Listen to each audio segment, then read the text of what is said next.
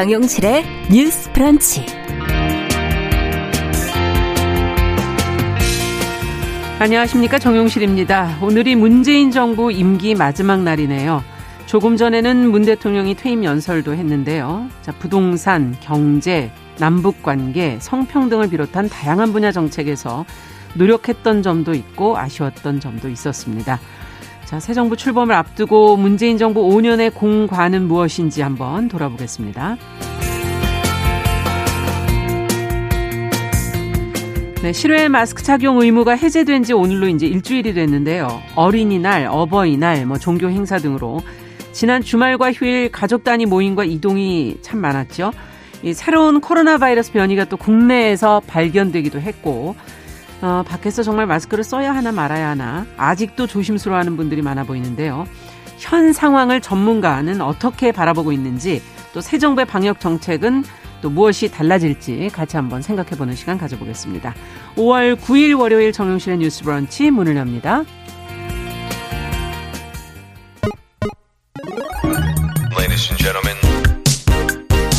새로운 시각으로 세상을 봅니다. 정용실의 뉴스 브런치 뉴스픽.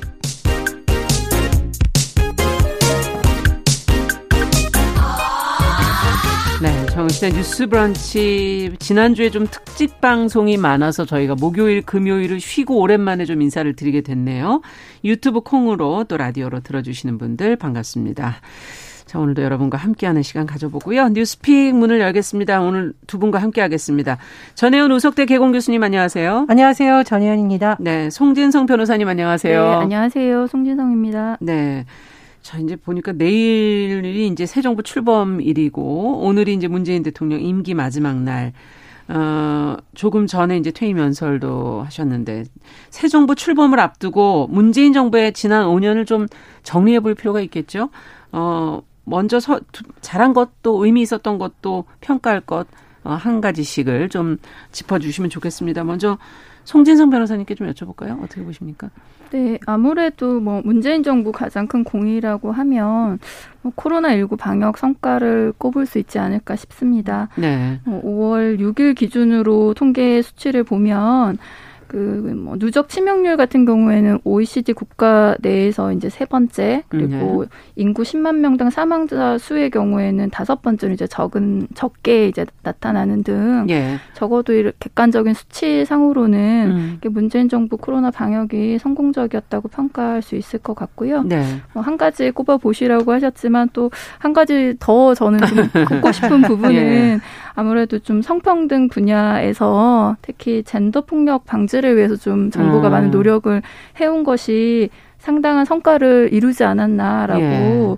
어, 저는 평가를 하고 있습니다. 네. 어, 특히 이제 문정부에서 어, 여성폭력 방지 기본법 을 제정했다든지 음. 또 스토킹 처벌법을 제정해서 그렇죠. 이제 최근 시행 1년에 접어들었고요. 네. 또 이런 그 디지털 성범죄나 성폭력 범죄 대응을 좀 정책 총괄하는 부서를 또 신설해서 예.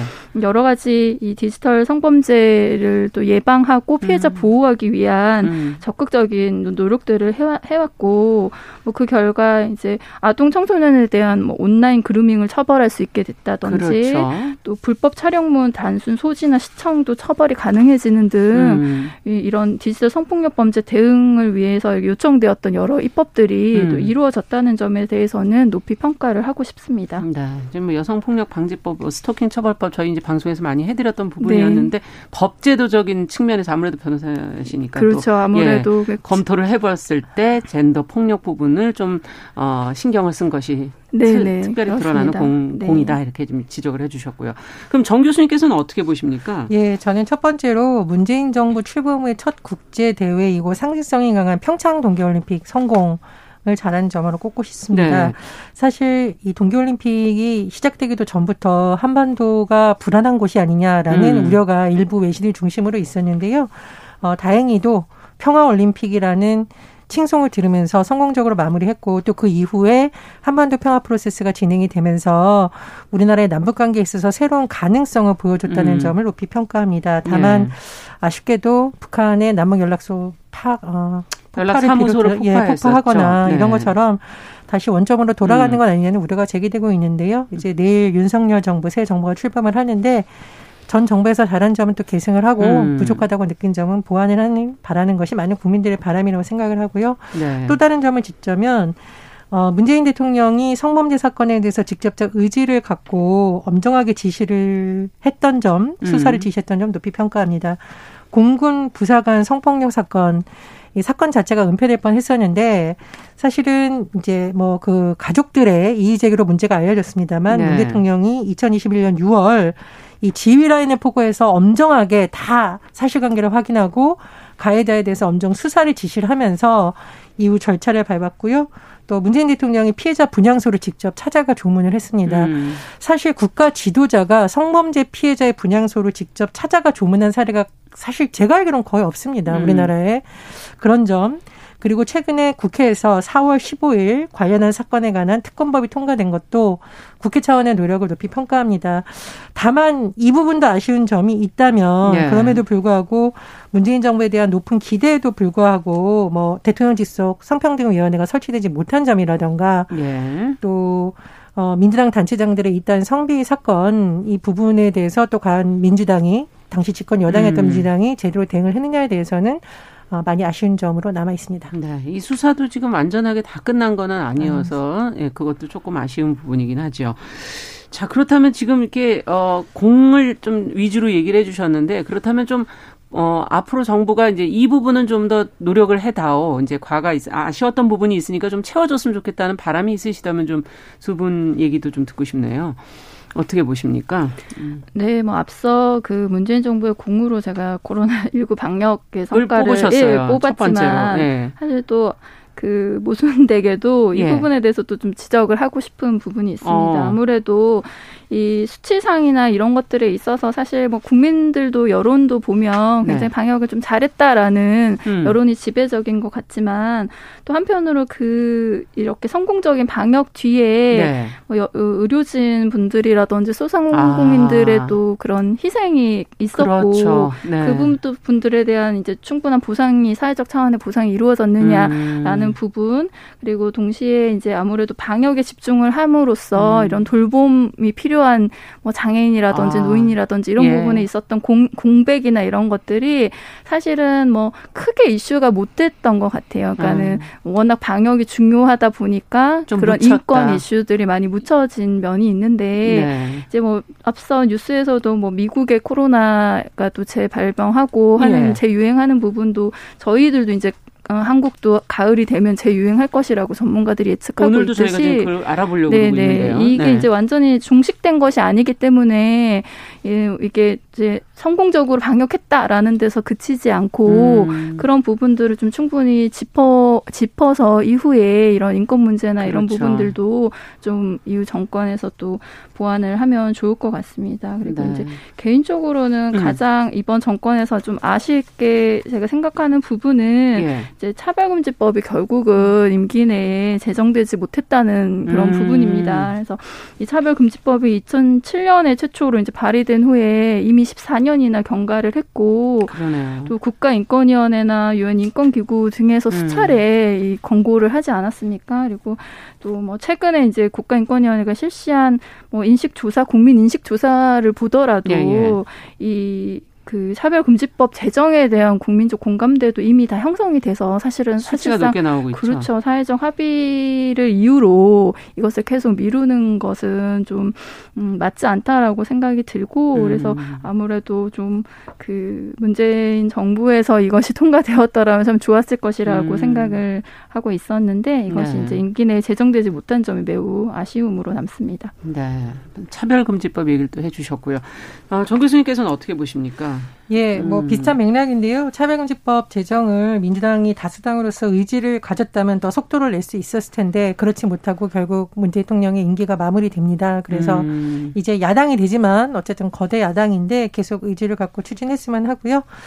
또 다른 아쉬운 점은 어, 문 대통령이 어떤 측면에서는 굉장히 성평등 정책에서 강력한 의지를 갖고 했는데 일부에 대해서는 굉장히 온전주의적 태도를 보여줌으로써 어, 내 편에 대해서는 관대하다라는 비판을 피해가지 못했습니다. 네, 여기 어떤 내용인지 대표적인 좀, 네. 것이 어, 성폭력 가해자로 대법원 판결을 받은 안희전 전 충남지사의 가족상에 어, 대통령 명의 조화를 보낸 것입니다. 아. 굉장히 반발이 많이 일었었고요. 피해자 입장을 생각해 본다면 그리고 일국의 대통령이었다면 더 신중했어야 됐다라는 비판 여론이 음. 높았었는데요. 앞으로 누가 대통령이 되든 누가 단체장이 되든 피해자 입장에서 음. 어, 이런 점을 더 생각해 봤으면 좋겠고요. 음. 두 번째로 민주당이 어쨌든 오늘까지는 여당인데 네. 어, 민주당이 그 박지원 위원장도 지적을 했듯이 네. 여러 번의 그 단체장들의 성비 사건으로 인해서 정권이 넘어갔음에도 불구하고 음. 아직까지도 성인지 감수성이 없는 발언이 나오거나 혹은 그 발언에 대해서 신고를 하는 사람을 색출하려는 움직임이 있거나 아. 혹은 제가 오늘 취재를 해보니까 2차 가해에 혐의가 있는 사람들이 일부 인사들의 캠프에 들어가서 여전히 활동을 하고 있다. 아. 그래서 문재인 정부에서 정말 민주당으로서는 악몽처럼 떠오르기 싫은 사건을 다시 떠올려서 곱씹어서 반성을 하고 음. 이번 저 지방 선거에서부터 뭔가 제대로 된 공천을 하고 선거 운동을 하는 것이 문재인 정부에서 아쉬웠던 점을 보완하는 노력이 아닐까. 음. 그렇게 해야 국민들이 진정성을 믿어주지 않을까 그런 생각이 듭니다. 네. 자, 그렇다면은 저희가 이제 또 여성 프로그램이기 때문에 아무래도 뭐 여성 정책에 조금 더 국한해서 어, 평가를 좀 해보자면은 공과를 또 그 안에서도 나눠볼 수 있지 않을까 하는 생각이 들고요. 한꺼번에 공도 좀 짚어주시고 부족했던 부분도 좀 짚어주시고 그러면 좋겠습니다. 먼저 송 변호사님께 좀 여쭤볼까요? 네, 뭐 음. 앞서 이제 성평등 분야에서 이제 성폭력 부, 분야에 대해서는 제가 좀 높이 평가를 했는데요. 네.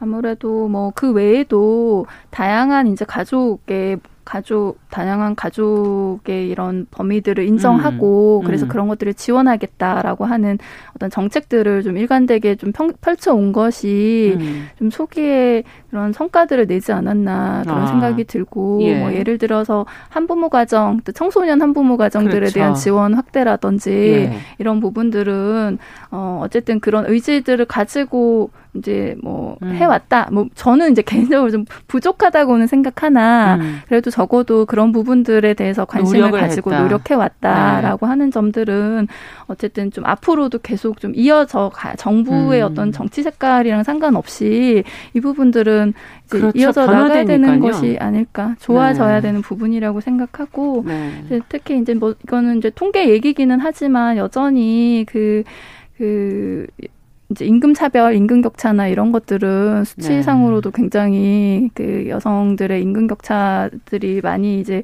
나오고 있기 때문에 그런 부분들은 사실은 그 부분들은 훨씬 더 잘 할 수 있는 부분인 음. 것 같은데 의지가 없었 없었던 것이 아닌가라는 아. 그런 생각이 들었습니다. 네. 어쨌든 다양한 가족 형태를 어, 인정해 준 부분. 뭐 1인 가족도 사실은 그 안에 해당되기도 하고 지금 말씀해 주신 한부모 가정도 있고 여러 가지 형태가 지금 조금 더 그 전보다는 인정된 부분은 어, 공이다 이런 지적을 해 주셨고요. 정 교수님께서는 예, 저는 육아를 비롯해서 돌봄의 영역을 여성 개인과 가정의 책임이 아니라 전 사회적인 과제로서 많이 고민한 점을 높이 평가합니다. 네.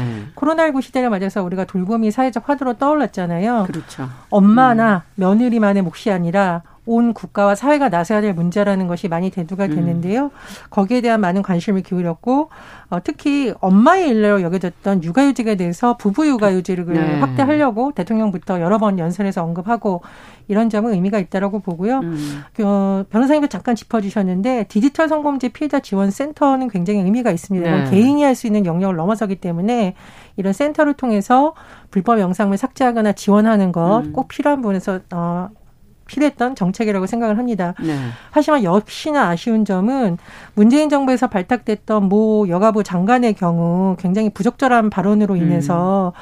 여가부가 그동안 노력했던 부분을 오히려 참 무색하게 만드는 그런 네. 과정도 있었습니다. 그래서 어, 현 정부에서 많은 부분 노력을 했지만 음. 여전히 성평등 정책에 있어서는 풀어야 될 과제가 많다고 생각을 하고요. 음. 새 정부에서 사실 여성가족부 폐지를 하겠다라고 벌써 국민의힘에서 법안 추진을 하겠다고 음. 밝혔고 하는데 정말 이게 국민 통합에 도움이 되는 건지 음. 그리고 여성가족부를 만약에 재편하든 폐지하든 그에 음. 맞는 대안을 고민하면서 가야 되는 것이 그렇죠. 맞지 너무 음. 정쟁적 소재로 음. 또다시 편을 가르는 소재가 되지 않았으면 하는 바람 입니다. 네. 젠더 문제라는 게 근본적으로 과연 또 어떻게 풀어가야 될지에 대한 고민도 같이 좀 있었으면 좋겠다는 지적까지 해주셨어요. 자, 그렇다면 첫 번째 뉴스는 여기서 저희가 마무리 하도록 하고, 자, 이제 두 번째 뉴스로 좀 가보도록 하죠.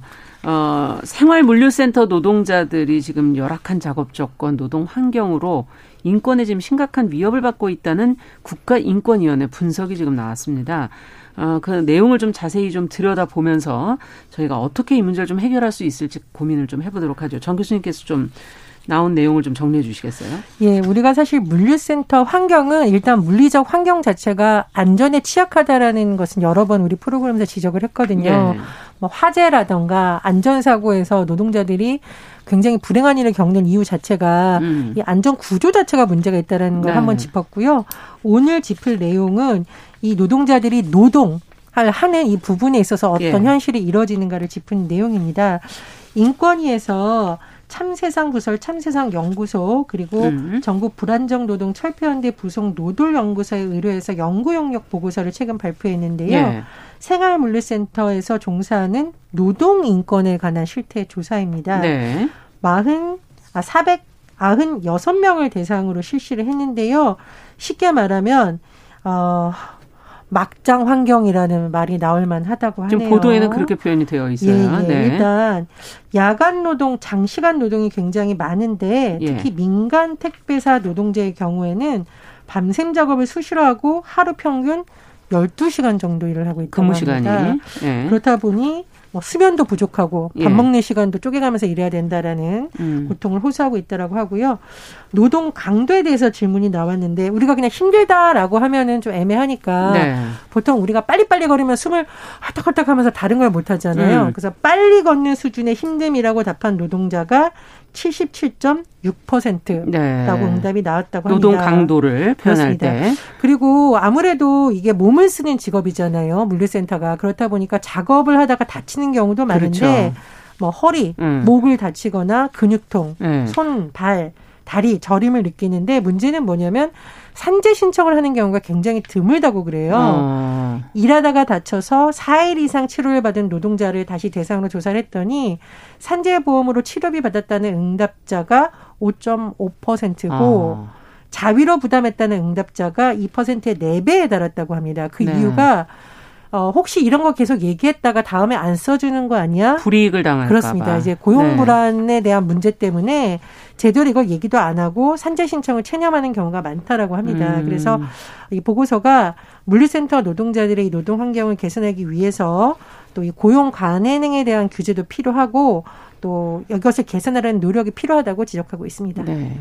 저희가 이 관련해서 뭐 사망자가 나온 경우도 있어서 저희가 보도도 몇 번을 해드렸었고 이 분류 작업의 문제를 그래서 기업과 같이 좀 어떻게 해결할 수 있을까에 대한 논의들도 그동안에 좀 있었던 것 같은데 지금 법적으로 혹시 문제가 될 만한 부분들은 없는지를 먼저 좀 송 변호사님하고 얘기를 하면서 저희가 내용을 더 들어가 보면 좋을 것 같아요. 네, 그 이번에 이 실태 조사에서 좀 이제 방금 교수님도 언급하셨지만 네. 이제 산재보험 신청을 하는 비율이 굉장히 낮다. 5.5%. 네, 네, 그런 네. 부분도 이제 말씀을 해주셨는데 네. 일단 뭐 산재보험 그 가입 가입 신청과 이제 가입을 좀 분리해서 보면 예, 예. 이제 뭐 산재보험에 가입을 안 해준다 이런 얘기들을 사실 근로자분들이 예, 많이 하시고 그, 그 보도에도 그런 식으로 네. 표현이 되어 있기는 한데요. 현 현행 이제 산 산업재해 보상보호법상 어, 이런 물류센터 같은 경우에는 그 당연 가입 사업장이기는 해요. 그래서 음. 뭐 산재 보험이 가입이 되어 있지 않더라도 네. 근로자는 산재를 당하게 되면 산재 신청을 할 수가 있습니다. 아. 예. 그런데 이제 문제는 법상으로는 산재가 이제 보장이 되지만 산재 그러네요. 신청이 보장이 되지만 음. 실질적으로 그러면 왜 산재 신청을 하지 않느냐? 그렇죠. 아무래도 이 지금 그 산업 생활 물류 센터가 이제 좀 하청, 재하청 이런 구조 구조다 보니까 예. 상당수의 근로자들, 어, 굉장히 다수의 근로자들이 하청 업체 직원인 경우가 음, 많아요. 근데 음. 이제 하청 업체 입장에서도 만약에 자기네 사업장에서 이제 산재가 발생을 하게 되면 원청으로부터 이제 벌점을 부과받고 아. 뭐 재계약이 안 된다든지 이런 이제 불이익들을 불이익을 당할 수 있군요. 네, 당하는 경우 이제 음. 관행적으로 이제 그런 불이익을 당하다 보니 예. 이게 산재 가 발생을 하더라도 뭐 보고를 그, 안 하거나 그렇죠. 그러니까 산재로 하지 말고 우리 합의해서 뭐 공상으로 하자 음. 뭐 이렇게 하는 사업장들도 있을 수 있을 것이고요. 음. 아니면 그냥 뭐 자비로 건강보험으로 처리해라 이렇게 하는 곳도 있을 테고 그래서 근로자들 입장에서는 또 뭐 재고용이라든지 아니면 그렇죠. 직장 내 괴롭힘 문제라든지 이런 것들도 어, 생각 안할 뭐 수가 없으니까 그렇죠. 그리고 가입이 안 돼 있으면 나는 산재를 못 하나 보다 이렇게 생각할 수도 있는 경우 아. 뭐 정, 정부가 좀 부족할 수도 있고 그러네요. 네 그리고 이제 공 상의 경우도 무조건 뭐 공상 합의를 하는 것이 항상 불리한 것은 아닌데 이게 이제 산재 보상을 받는 것과 공상으로 받는 것이 음. 요건과 효과가 다르다 보니 아무래도 산재 보상이 좀 더 두텁게 보호되는 측면이 있을 테고 네.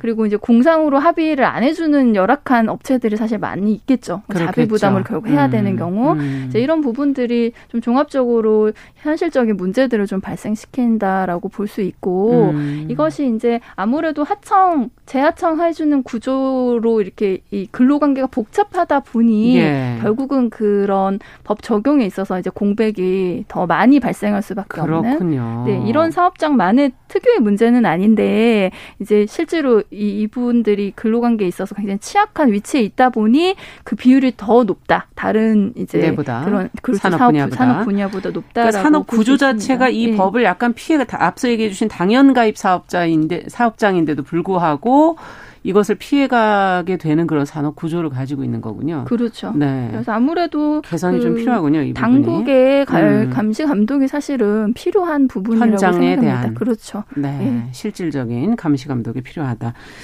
자, 그렇다면 이, 어떻게 이 환경 문제를 좀 개선할 수 있을지 두 분께서 좀 어, 생각을 좀 같이 해봐 주시면 좋겠어요, 정 교수님. 이제 개개인 사업장에 맡겨서는 안 되는 문제가 제가 보기에는 야간 근로 장시간 노동인 것 같습니다. 네. 근로기준법 차원에서 어떻게 할지에 대한 논의가 더 필요할 거라고 보고요. 네. 또 하나 이 작업 환경에 대해서 매일 정부에서 조사한다고 하는데도 음. 아마 최근에 화재나 이런 것은 음. 되고 있지만 안전, 그러니까 음. 노동자들이 물건이 떨어지는데 맞는다든가 끼인다든가 그렇죠. 이런 부분에 대한 아직까지는 조사는 많이 되지 않는 것 같습니다. 보니까 음. 근로자 사망 사고를 지난 1월부터 4월까지 고용노동부에서 집계했는데 떨어짐 사고가 38.7%라고 합니다. 아. 근데 물건 떨어져서 다칠 거라는 거는 누구나 예상할 수 있는 그렇죠. 거 아닌가요? 음. 후진국형 사고라는 지적이 나오거든요. 그래서 음. 작업 환경에 대한 음. 규제라든가 정부의 감시를 좀 촘촘해져야 될 것 같고 그리고 우리가 왜뭐 그 급식 시설에서 일하는 노동자들도 최근에 들어서야 이 노동자의 건강권에 대한 논의가 많이 되고 있잖아요. 네. 그래서 호흡의 물리, 문제라든지 뭐 그런 것들. 그래서 예. 물리센터도 이 노동자 건강권을 중심으로 작업 환경을 음. 좀 개선하려는 노력이라던가 기준이 좀 마련되어야 되지 않을까 그런 생각이 듭니다. 네. 사고 유형을 좀 분류해 본다면 어디에서 취약한 부분이 있는지도 아마 음. 간파가 될 수도 있을 것 같고 이번에 연구 용역을 어, 진행한 쪽에서는 작업 거부권 얘기가 나오던데 이건 어떻게 보시는지요?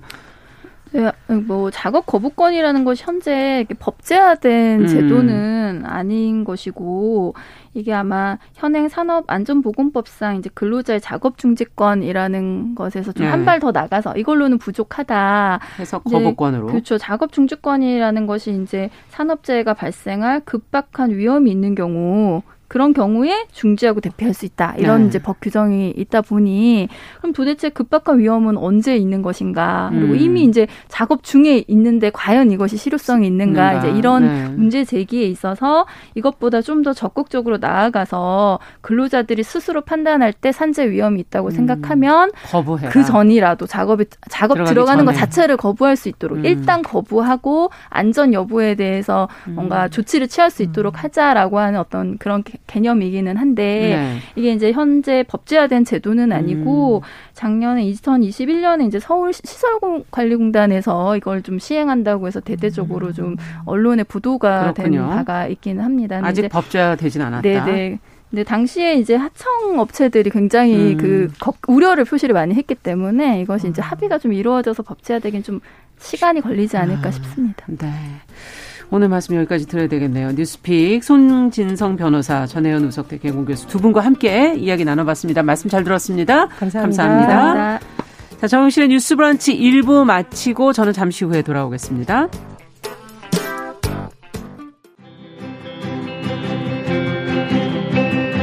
얼마나 아깝다고 생각할 우리 사회의 다양한 비용들과 푼돈들, 음. 삶의 전선에서 음. 최선을 다하고 살아가는 우리의 모습도 제 몫에 맞는 평가와 그에 합당한 시선이 좀 필요한 시점이 아닌가 하는 생각을 해충이다, 이충이다 이거는 네. 순전히 사람의 아. 그 잣대로 이야기를 하는 거예요. 음. 곤충이 우리 사람보다 몇 억 년 먼저 지구에 나왔거든요. 호모 사피엔스의 선배다 이렇게 얘기를 해요. 남성의 입장에서 여성의 입장을 이해하는 사람인 거죠. 그래서 사실 이 역지사지의 태도가 한국 사회로 지금 필요한 것이 아닌가 그런 생각이 들고요. 세상을 보는 따뜻한 시선. 정용실의 뉴스 브런치.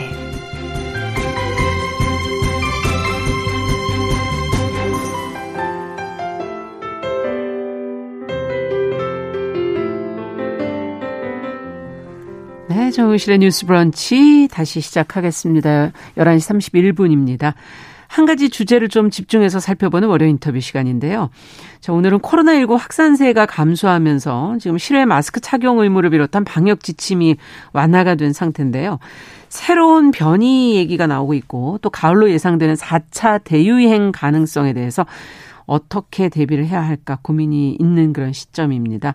이런 가운데 또 내일 출범하는 새 정부의 방역 정책 어떤 기조일지 무엇이 달라질지도 같이 좀 살펴보고 싶네요. 자, 대통령직 인수위 코로나19 대응 특위위원으로 활동을 한 한림대 성심병원의 정기석 교수님과 좀 이야기 나눠보겠습니다. 안녕하십니까? 네, 안녕하세요. 네. 어, 이제 주말에 어린이날, 어버이날 또 실외 마스크 착용 의무는 해제되고 많은 분들이 많이 밖에서 활동들을 많이 하셨어요. 연휴를 보내시면서. 인파들이 몰리고 혹시나도 감염자 느는 거 아닐까 하는 걱정도 살짝 또 했는데요. 어떤가요? 어떻게 보십니까? 네, 뭐 그렇지만 이제 바깥에서 다 마스크 다 쓰시잖아요. 쓰지 말라고 했는데도. 네. 그리고 또 이제 네. 가족끼리 움직이시면은 사실은 크게 염려는 안 해도 됩니다. 어차피 가족은 음. 어떻게 보면 코로나 운명 공동체입니다. 음. 네. 그래서 뭐 오히려 밖에 나가서 예, 정신 건강을 더 예, 증진하는 것도 더 좋은 방법이다. 따라서 네. 뭐큰 이동은 있었겠지만 가족끼리 주로 다니는 거기 때문에 네. 예, 뭐 이를 계기로 뭐 감염이 확산될 거다. 그렇게는 우려되지 않습니다. 네. 코로나 운명 공동체라고 얘기하시니까 참 재밌네요. 근데 지금 미국에서 소식들이 들어오는 거를 보니까 지금 새 변이 바이러스 얘기가 나오고 있고요. 국내에서 지금 발견이 됐다는 지금 보도가 나왔어요. 발견 시점이 지금 이제 저희가 마스크를 실외에서 어, 써도, 어, 써야 하는 의무가 해제된 시점하고 지금 맞물려 있어서 조금 걱정스럽기도 한데 이 새 변이는 어떻게 보시는지요? 예, 이제 변이가 자꾸 생기면서 어 우려가 되니까요. 예. 이제 이제 전파력이 좀 더 높다고 돼 있는데 사실은 전파력이 낮은 변이도 꽤 많이 생기는데 그거는 이제 우리가 관심을 안 가져서 그렇지. 지나간 어, 변이들도 있다. 그렇죠. 네. 네. 그래서 이제 암만 변해도 오미크론은 오미크론이라고 저는 생각을 하고 있고요. 아, 네, 이건 오미크론에서 변이 된 겁니까? 그렇죠. 네. 네, 오미크론이 이제 스텔스 오미크론이 변이해서 뭐 BA2, 1, 2, 1 이렇게 되는 거고, 예. 이제 그 전에 뭐 나오던 XD, XE, XL 이런 것들은 예. 이제 오미크론과 델타가 또 붙어갖고 변이도 되고요. 네. 등등 하고는 있는데 아직까지는 전 세계 어디에서도 이 약간의 이제 조금 변형한 건 이런 종류 때문에 크게 문제가 된다고 보지는 아직 않고 있기 때문에 네. 그냥 오미크론 범주에서 머물지 않을까 그렇게 조심스럽게 생각이 듭니다. 네. 미국 상황은 어떻습니까? 지금 숫자는 확진자가 폭증하고 있는 것 같은데요. 예, 미국은 사실 우리나라와 달리 뭐 실내 마스크도 거의 저걸 했고요. 뭐 아. 항공기 내에서도 마스크를 벗고 이제 이렇게 다니기 때문에 예. 어 이 새로운 변이가 나왔을 때에 아무래도 우리보다는 빨리 전파가 되겠죠. 아, 그렇군요. 예, 그리고 거기는 우리보다 음. 백신도 훨씬 적게 맞았고요. 네. 예, 그래서 어, 거기에 상황하고 우리 상황하고는 좀 음, 많이 다를 거다. 동일하게 볼 수는 없는 거군요. 네. 네, 그렇습니다. 자, 근데 실외 마스크 의무 해제를 할 때 인수위 쪽에서 전문가들이 좀 신중해야 한다는 입장이었다고 저희가 들었는데 지금 실외 마스크 해제된 지 오늘로 좀 일주일이 됐거든요. 아직도 뭐 말씀하신 것처럼 마스크를 밖에서 쓰는 분들이 더 많긴 한데 당분간은 이 밖에서 착용하는 편이 낫다고 보시는지 어떻게 보십니까? 글쎄요, 사실 저는 놀랐습니다. 이렇게 이제 정부가 이제 그 이거 풀었을 땐 다들 즐겁게 마스크 다 벗을 줄 알았더니 이거 네. 아무도 안 벗죠. 이거 받아보면은. 그래서 아마 각자 개인은, 아. 어, 불안한 겁니다. 아직까지. 네. 이게 변한 게 없는데 내가 마스크를 벗어도 되나? 라는 거죠. 아. 근데 이제 저는 그 전에 한창 유행이 시작할 때도 제가 동네 산에 가고 그러면 이제 벗고 다녔습니다. 예. 마스크를 사람이 오면 미안해서 이제 떠지는 음. 정도였는데요.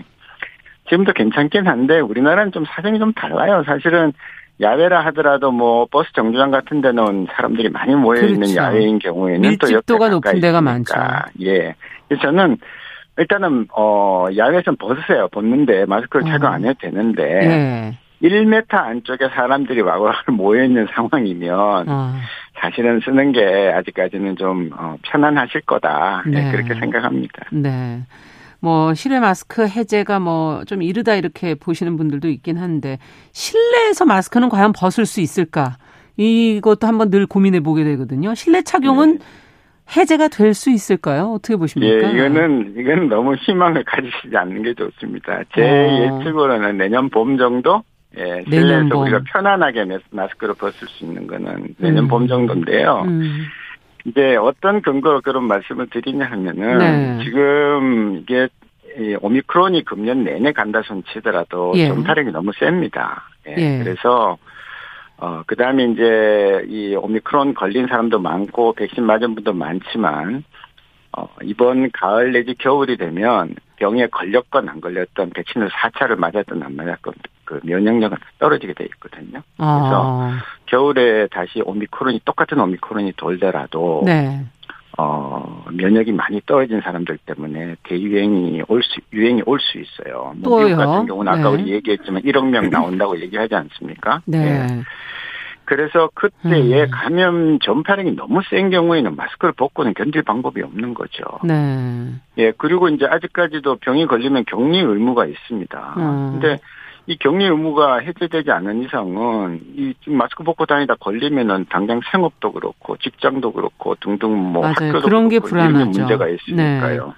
네. 음. 그래서 이제 제가 내년 봄으로 얘기하는 이유는 아마도 금년에 조금 더 효과적인 백신이 나올 가능성이 있고요. 아. 치료제도 조금 더 개발되거나 조금 더 싼 가격에 누구나 쓸 수 있게. 그러니까 독감 때 우리 타미플루 타미플루 예. 듯이 음. 예.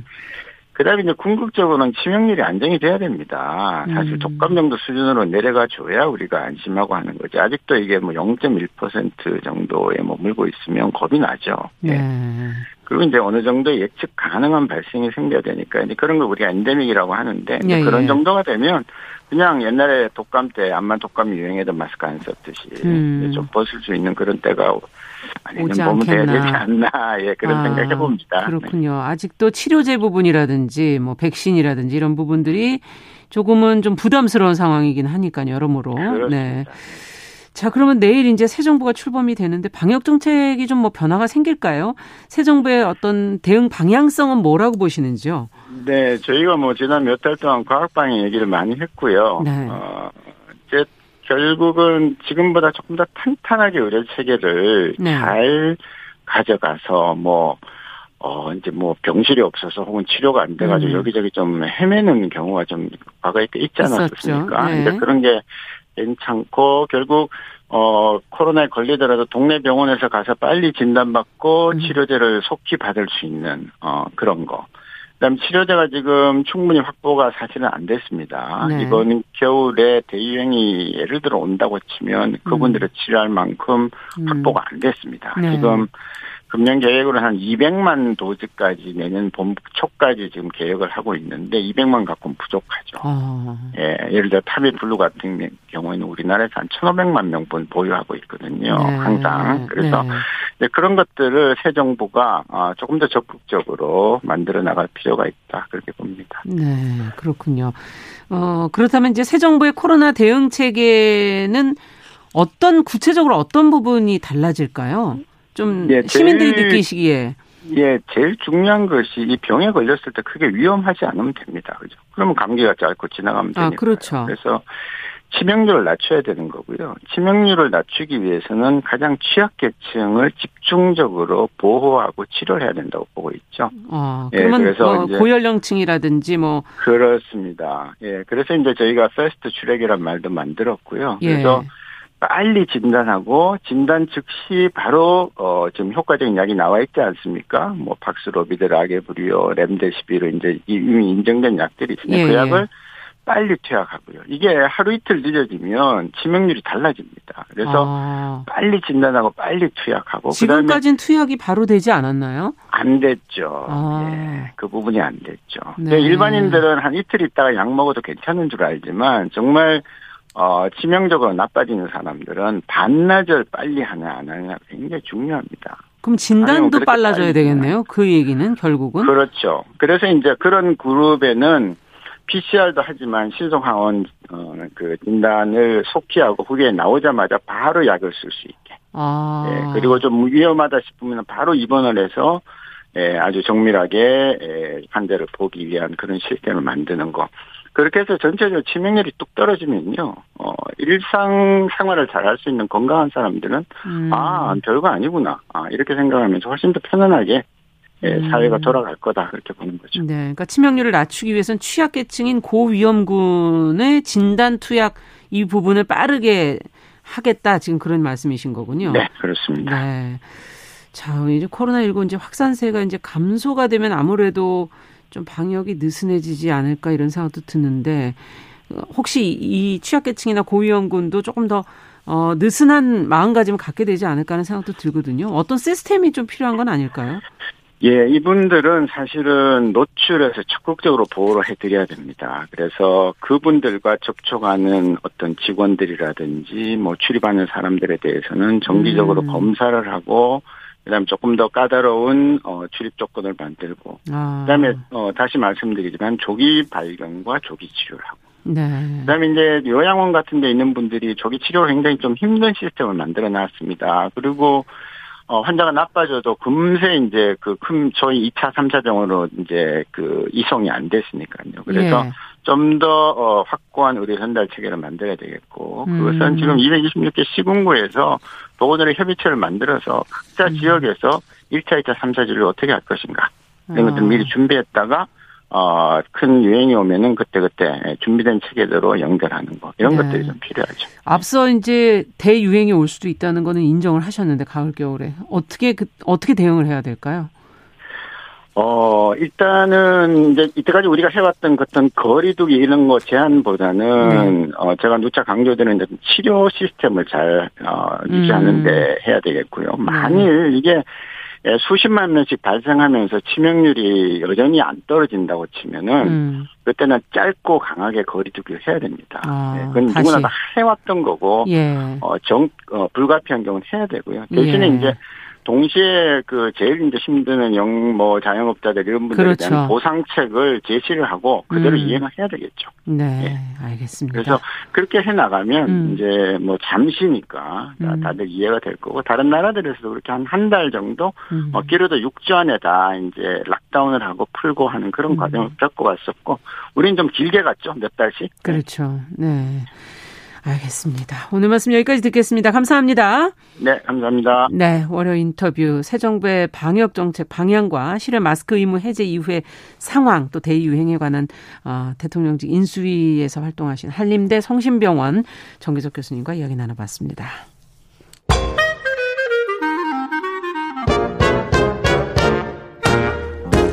모두가 행복한 미래 정용실의 뉴스 브런치.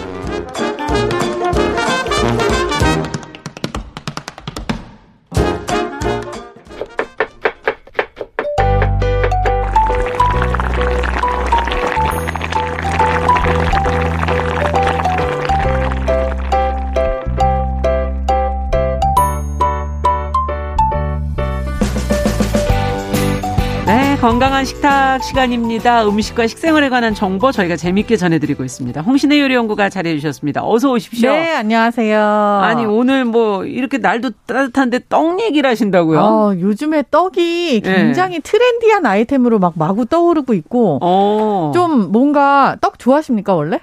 아니 뭐 잘 먹죠. 뭐 없는 없어서 못 먹죠. 사실 저는. 그리고 사실 약간 이게 양분화돼 있어요. 제가 쌀 네. 얘기 할 때마다 늘 말씀 말씀을 드리지만 탄수화물을 자꾸 멀리하려고 해서 요즘에 쌀 안 소비하시잖아요. 그렇죠. 자꾸 안 먹으려고 네. 해서 뭐 떡이 최악이다. 막 이런 얘기를 하시는 분들도 있는가 밥한 공기다. 그쵸. 칼로리로 따지면. 네.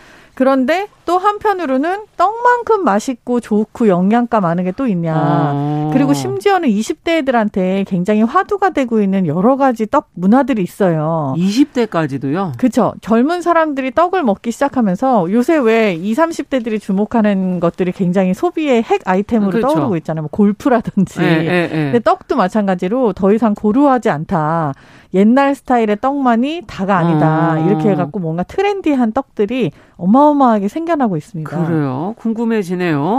네, 그래서 떡 얘기를 조금 음. 해볼까 해요. 떡은 근데 크게 두 종류가 있지 않습니까? 맵쌀떡과 아. 찹쌀떡. 아, 그렇게 구분을 하시죠. 대부분. 맛이 다르니까. 그렇죠. 이게 뭐 찰기가 있냐. 네, 그렇죠. 뭐 백설기가 백설기과냐 아니면 그렇죠. 뭐 찹쌀떡 인절미과냐 네, 이렇게 인절미과냐. 맵쌀이랑 네. 찹쌀을 구분을 하시는데 사실은 모든 곡물로 다 떡을 만들 수가 있어요. 그래서 이게 음. 시중에 그냥 우리가 편하게 먹는 것 중에 좀 막 질기고 쫀득하냐, 예. 혹은 아니면 포석포석하냐, 예. 요렇게를 나눠져 있는 거지. 이게 꼭그 주재료를 그렇게 두 개로만은 나눌 수가 없고요. 아. 이게 그러니까 요즘에 좀 편의를 위해서 많이 쓰게 된 거예요. 예. 따지고 본다면 이래요. 그러니까 떡이라는 자가 한문으로 쓰면 병자가 되잖아요. 네, 병. 그렇죠. 근데 이 떡병자가 밀가루가 나오고 나서 생긴 이름이지 그 이전에 쌀이나 찹쌀이나 조 수수, 팥, 콩 이런 걸로 만들었을 때는 병자를 안 썼어요. 그럼 뭐라고? 이자를 썼어요. 쌀이자. 아, 쌀이다 이거는. 그렇죠. 그래서 어떻게 보면은 요즘 음. 먹는 떡들은 다 병에 해당되지 않는 아. 떡들일 수 있으나 네. 이게 지금 병이 합쳐져 가지고 음. 요즘의 떡들이라고 다양하다. 그냥 통칭이 되어 있는 거죠. 그 중에 인기가 많은 게 맵쌀이랑 찹쌀이라는 거죠. 아. 네. 그러면은 다른 거 뭘로 만들 수 있다는 건가요? 뭐 원하는 곡물 모든 걸로 다 돼요. 네, 진짜로. 옥수수? 옥수수 뭐 있어요? 뭐 있어요. 오. 콩. 그러니까 요즘에 요, 여러분들이 많이 보시는 것들은 대부분 다 맵쌀이나 찹쌀에 옥수수를 섞거나 그렇죠. 수수, 콩팥, 조를 섞어서 섞죠. 만드는 거지만 네. 옛날에는 이 자체만으로도 떡을 했어요. 아. 이게 지금 말 나온 김에 약간 설명을 좀 드리자면 음. 떡이 굉장히 오랜 전통 음식으로 알려져 있기 때문에 네. 그래서 약간 고루하다라고 생각을 하잖아요. 근데 그냥 모든 기록 을 봤을 때 음. 사람이 처음에 재배를 곡물을 재배를 시작하고 나서 맨 처음에 먹었던 건 떡이 아니라 죽이었죠. 어. 죽을 먹다가 우리가 왜 그 많이 안 나니까 물 타서 먹은 건가요? 그렇죠. 많이 안 나기도 하고 이제 그때는 무슨 도정 기술이 있겠었어요. 없으니까. 뭐 그러니까 이거를 뻣뻣하니까. 대충 빻아서 물을 아. 타갖고 끓여 먹는 방식을 대부분 취했었는데 그러면 네. 이제 도구가 있어야 되잖아요. 네. 우리가 저기 강동구 어디 가면은 그왜 뭐 나오는 유물 출토하고 네. 거 있잖아요. 거기 가서 보면은 이제 그때 죽이나 떡을 해 아. 먹었었던 아. 그 도구들이 있는데 그때부터 떡도 해 먹었다고요? 그렇죠. 죽을 해 먹다가 보니 도구의 한계가 생긴 거예요. 음. 이게 죽은 상대적으로 오래 요리를 해야 돼요. 떡보다도. 그렇죠. 찌는 거는 금방 찌지만 네. 끓이는 건 진짜 오래 걸리잖아요. 그렇죠. 퍼질 때까지는. 그렇죠. 근데 그렇게 하다 보니까 그릇이 깨지거나 그 그릇에 있는 성분들이 아. 녹아 나와서 맛이 없어지거나 우리가 아. 원하는 것대로의 그런 죽 형태로 먹을 수가 없어지는 거죠. 그렇군요. 그래서 아 그러면 부르르 쪄가지고 먹는 건 어떨까? 이렇게 해서 나온 게 시루예요. 아. 그래서 지금 무슨 뭐 삼국시대 유물 출토 이런 걸 기록을 보면은 뭐 이때부터 떡을 먹었다. 그래서 시루가 출토가 되고 그 훨씬 이전부터 먹었어요. 근데 그게 와. 정확하게 언젠지에 대한 기록이 나와 있지 않을 뿐이지 음. 시루라는 게 발견이 된 거는 진짜 완전 아주 오래전인 거죠. 근데 이렇게 해서 음. 우리가 지금 흔히 말하는 그 시루떡이라고 하는 것들도 그때부터 있던 그대로의 그 형태인 거예요. 음. 시루는 그, 그 도지, 그 도구를 말을 하는 거잖아요. 그렇죠. 떡을 찌는 도구. 찌는 도구. 네. 네. 그 시루가 있었던 지, 그때부터 아. 지금까지 꾸준히 이어져 내려오고 있는 그런 방식인 거죠. 아, 시루떡이라는 게. 아, 역사가 굉장히 깊고. 갑자기 역사학자랑 앉아서 얘기하는 아, 거예요. 어마, 먹는 거에 대한 역사를. 그러네요. 네, 그건 뭐 제가 삼국시대까지 거슬러 올라가는군요. 언제부터 먹었냐. 아주 오래 전부터 네. 그러면 떡이 사실은 그 고물이라 그래서 뭐 무쳐 먹잖아요. 그냥 아. 그대로 먹지 않고 아니면 또 소라 그래서 안에, 안에 넣어서 먹거나 먹고. 두 종 이것도 또 두 종류가 있는 거 아. 아닙니까? 아, 이것도 또 두 종류가 아닙니다. 그럼 또 뭐가 있다는 거죠? 떡이 네. 종류로 따지자면은 네. 이렇게 이렇게 할 수가 있어요. 그뭐 우리가 흔히 먹는 떡으로 예를 들어서 한번 생활 설명을 해볼게요. 네. 자 백설기 어떤 떡이에요? 시루에 찌는 아무것도 거죠. 않는 거죠. 그렇죠. 백설기는 정말 하얗게 해갖고 하얗게. 가루 자체를 시루에 쪄서 먹는 이렇게 찌는 떡이 음, 있어요. 찌는 떡. 그러면 인절미 아까 좋아하신다고 한 아, 그, 빻아서 먹는 거? 그렇죠. 이거는 네. 치는 떡이에요. 치는 떡. 일단 네. 밥을 한 다음에 그 다음에 이걸 팡팡 내리 쳐가지고 만드는 치는 네, 떡이 있고 그 다음에 뭐 주악이라든지 개성식 아니면 네. 붓꿈이라든지 붓꿈이. 이런 것들은 다 지져서 만드는 떡, 네. 네. 기름을 쓰는 거. 네. 그리고 또 삶는 떡이 있죠 경단. 아, 아, 아. 이거는 만든 다음에 동그랗게 만든 다음에 네. 물에 넣었다 빼서, 빼서, 삶아서 끓여서 먹는 맞아요. 거, 수분을 보들보들하게. 이용하는 거. 음. 그리고 또 하나 되게 특별한 게 있어요. 우리가 송편이라고 하는 거는 물론 방식은 네. 찌는 거지만 네. 이거를 빚는 떡이라고 해요. 아, 빚는 떡. 모양을 빚죠. 그렇죠. 모양을 네. 다 다르게 빚는데 이게 특히 이 빚는 떡이라는 음. 카테고리가 생긴 게 웃기 떡이라고 해 가지고 웃기 떡? 음. 제사나 잔치 때 떡으로 이렇게 탑을 쌓잖아요. 네, 탑을 쌓죠. 그걸 이제 고인다고 하는데 네. 그때 장식을 하는 윗떡들이 있어요. 네. 그 윗떡들은 우리가 지금 말하는 꽃송편, 네. 뭐 호박송편, 그렇죠. 색깔을 여러 개를 넣거나 그쵸 뭔가 이렇게 조각같이 장식을 빚는 해서. 떡들, 장식떡, 네. 이 빚는 떡 종류들이 또 있어요. 아. 이렇게 해갖고 떡은 한 네다섯 개, 네다섯 아, 가지로 크게 나눌 수가 있고 네. 이게 뭐 소를 넣냐, 국물을 음. 묻히냐 이거는 음. 이제 나중에 맛을 위한 그런 아, 노력이었기 때문에 다른 카테고리인 거죠. 아 정말 떡의 종류가 많군요. 많아요. 그래서 네. 우리가 은, 그냥 흔하게 먹는 그것들도 경단 같은 경우에는 겉에다 고무를 묻히잖아요. 그렇죠. 근데 이제 안에다가 그 소를 넣는 경단들이 또 있어요. 아. 이것도 단자라고 얘기를 하고. 단자 들어봤어요. 그렇죠. 예. 그래서 이렇게 두텁 떡은 음. 그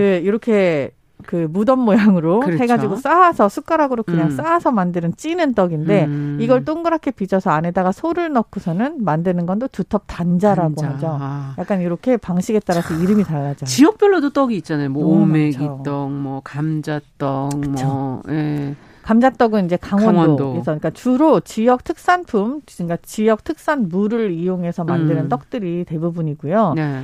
뭐 옛날에는 이제 떡이라는 게 음. 그 서울, 경기, 개성 요쪽 지방을 위주로 해서 음. 이게 이제 그 권력이 집중되어 있는데 그, 이런 쪽에서 많이 먹었죠. 떡을 많이 먹는군요. 네, 왜냐하면은 쌀도 사실은 구해서 먹기가 힘든데 아. 이걸로 뭐 치거나 빚거나 지져가지고 먹는다는 건 사치군요. 건. 어떻게 네, 보면 그쵸. 이게 뭐 영어로 하면 special occasion, 그러니까 특별한 음. 경우가 아니고서는 사실 이 떡을 먹을 일이 없었어요 서민들은. 그렇군요. 뭐 제사 때나 아니면은 뭐 예, 언제 먹었겠어요. 약간 이런 예. 기능이 있었죠. 제사때도 예. 이제 그 시루떡을 음. 먹는다라고 하는 것들이. 근데 이 떡을 먹는다라고 하는 음. 게 이쪽에 집중이 되어 있었기 때문에 음. 기술도 많이 있었지만 지방에서도 자기네들 제사라든지 결혼이라든지 음. 이런 데는 떡을 했겠죠. 행사 때. 행사 때. 네. 그 행사용 떡들은 다 자기네들의 특산물을 아. 이용한 거예요. 그래서 뭐 전라도 같은 경우에는 뭐 호박이라든지 아. 이런 것들을 이용한 지금 우리가 흔히 알고 있는 그 층이 져 있는 시루떡들 있죠. 예. 호박 잼 같은 거 들어 안에 뭐, 좀 들어 있는. 네, 요런 네. 요런 스페셜한 떡들이 다 그쪽에서 나온 거. 아. 뭐 강원도는 말씀하다시피 감자떡. 네. 그죠 감자떡, 네. 뭐 취나물이라든지 이런 나물 음, 같은 거, 쑥 이런 거를 이용한 그런 아, 떡들도 있고요. 네. 그리고 뭐 경상도 같은 경우에는 수리치라든지, 수리치, 네, 뭐 이런 여러 가지를 이용하고 팥들, 네. 팥을 이용한 떡들도 있고. 뭐 이런 식으로 나뉩니다. 아. 일단 그리고 제주도 오메기 떡은 생각보다 우리가 알고 있는 이 오메기 떡은 옛날부터 있었던 떡이 아니에요. 오메기 왜그 유명해진 거죠? 어 일단은 맛은 있죠. 그러니까 제주도라는 특성상 우리가 네. 가면은 뭔가 하나 그, 사야 돼. 그죠? 네. 아니 되게 시원하게 말씀해 주셔서 네. 감사합니다. 뭔가 하나 사야죠. 아니 거기까지 갔는데. 근데 그 특산품을 네. 네. 뭘 어떻게 개발을 해야 되나 하는 음. 와중에 그 오메기가 사실은 조예요. 조. 네. 근데 그거를 옛날에 술을 빚을 때 오메기 술이 있거든요. 제주도 아. 특산품이.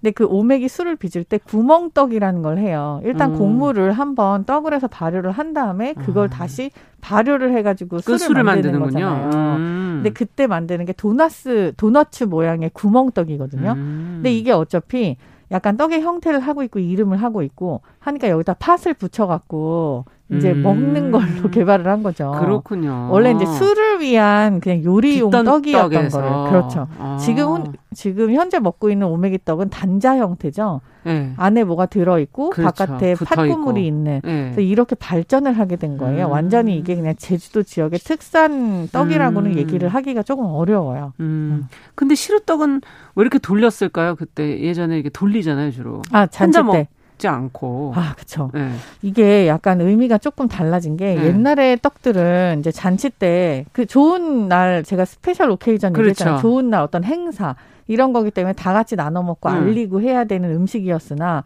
요즘에는 혼자 죽을 수 없다고 떡을 돌리는 경우가 칼로리가 너무 높다. 떡을 한번 하면 많이 해야 네, 되잖아요. 네, 네. 그래서 같이 나눠 먹는다 이런 어. 얘기들을 젊은 사람들도 하는데 네. 근데 사실 이거보다도 의미 자체는 어. 원래 시루떡이 그냥 쌀만 찌는 게 아니라 이런 행사용은 뭐 잡기를 물리친다든지 이런 아. 의미로 아. 팥을 섞거나 팥 많이 네, 들어가죠. 수수조 이런 거를 네. 섞어서 약간 뭔가 주술적인 의미를 담기도 아. 했어요. 그렇기 때문에 그걸 다 같이 나누는데 의미가 있었던 거죠 그 당시에는. 아, 지금은 조금 달라졌습니다만. 네. 네. 오늘 떡 얘기를 지금 한 1분여밖에 남지가 않아서 한도 끝도 없네요. 아니 다 할 수는 하니까. 없고 네. 그냥 어, 저희가 다음엔 뭔 얘기를 하실지. 그리고 지금 20대의 화두라는 게 이유는 간단하게 설명해 주시고 다음번에 마저 더 얘기하죠. 지금 젊은 사람들이 네. 떡을 너무너무 좋아하는 이유 중에 하나가 이 식감이라든지 이런 게 되게 고루하다라고 생각이 들지만 네. 레트로의 열풍을 타고 어. 외모가 너무 매력적인 떡이 많은 거예요. 외모가. 네. 그렇죠. 예쁘게 만드는 건 얼마나 그럼요. 요즘 예뻐요. 그게 너무너무 잘 개발이 돼 있고 아. 그리고 요즘 유행하는 젊은 사람들이 좋아하는 그런 재료들을 붙여서 아. 새롭게 재탄생되는 떡의 해석들이 재탄생. 있는 거죠. 그래서 다음 주에는 그러면 그런 얘기들이랑 나머지 네. 떡에 관한 이야기들을 조금 더 해보도록 네. 하겠습니다. 알겠습니다. 오늘은 여기까지 듣겠습니다. 떡은 다음 시간에 또 이어드리겠습니다. 건강한 식탁 홍신의 요리 연구가와 함께했습니다. 감사합니다. 감사합니다. 자, 정은실의 뉴스 브런치 월요일 순서는 마치겠고요. 내일은 대통령 취임식 중계로 하루 쉬고 수요일에 뵙겠습니다. 안녕히 계십시오.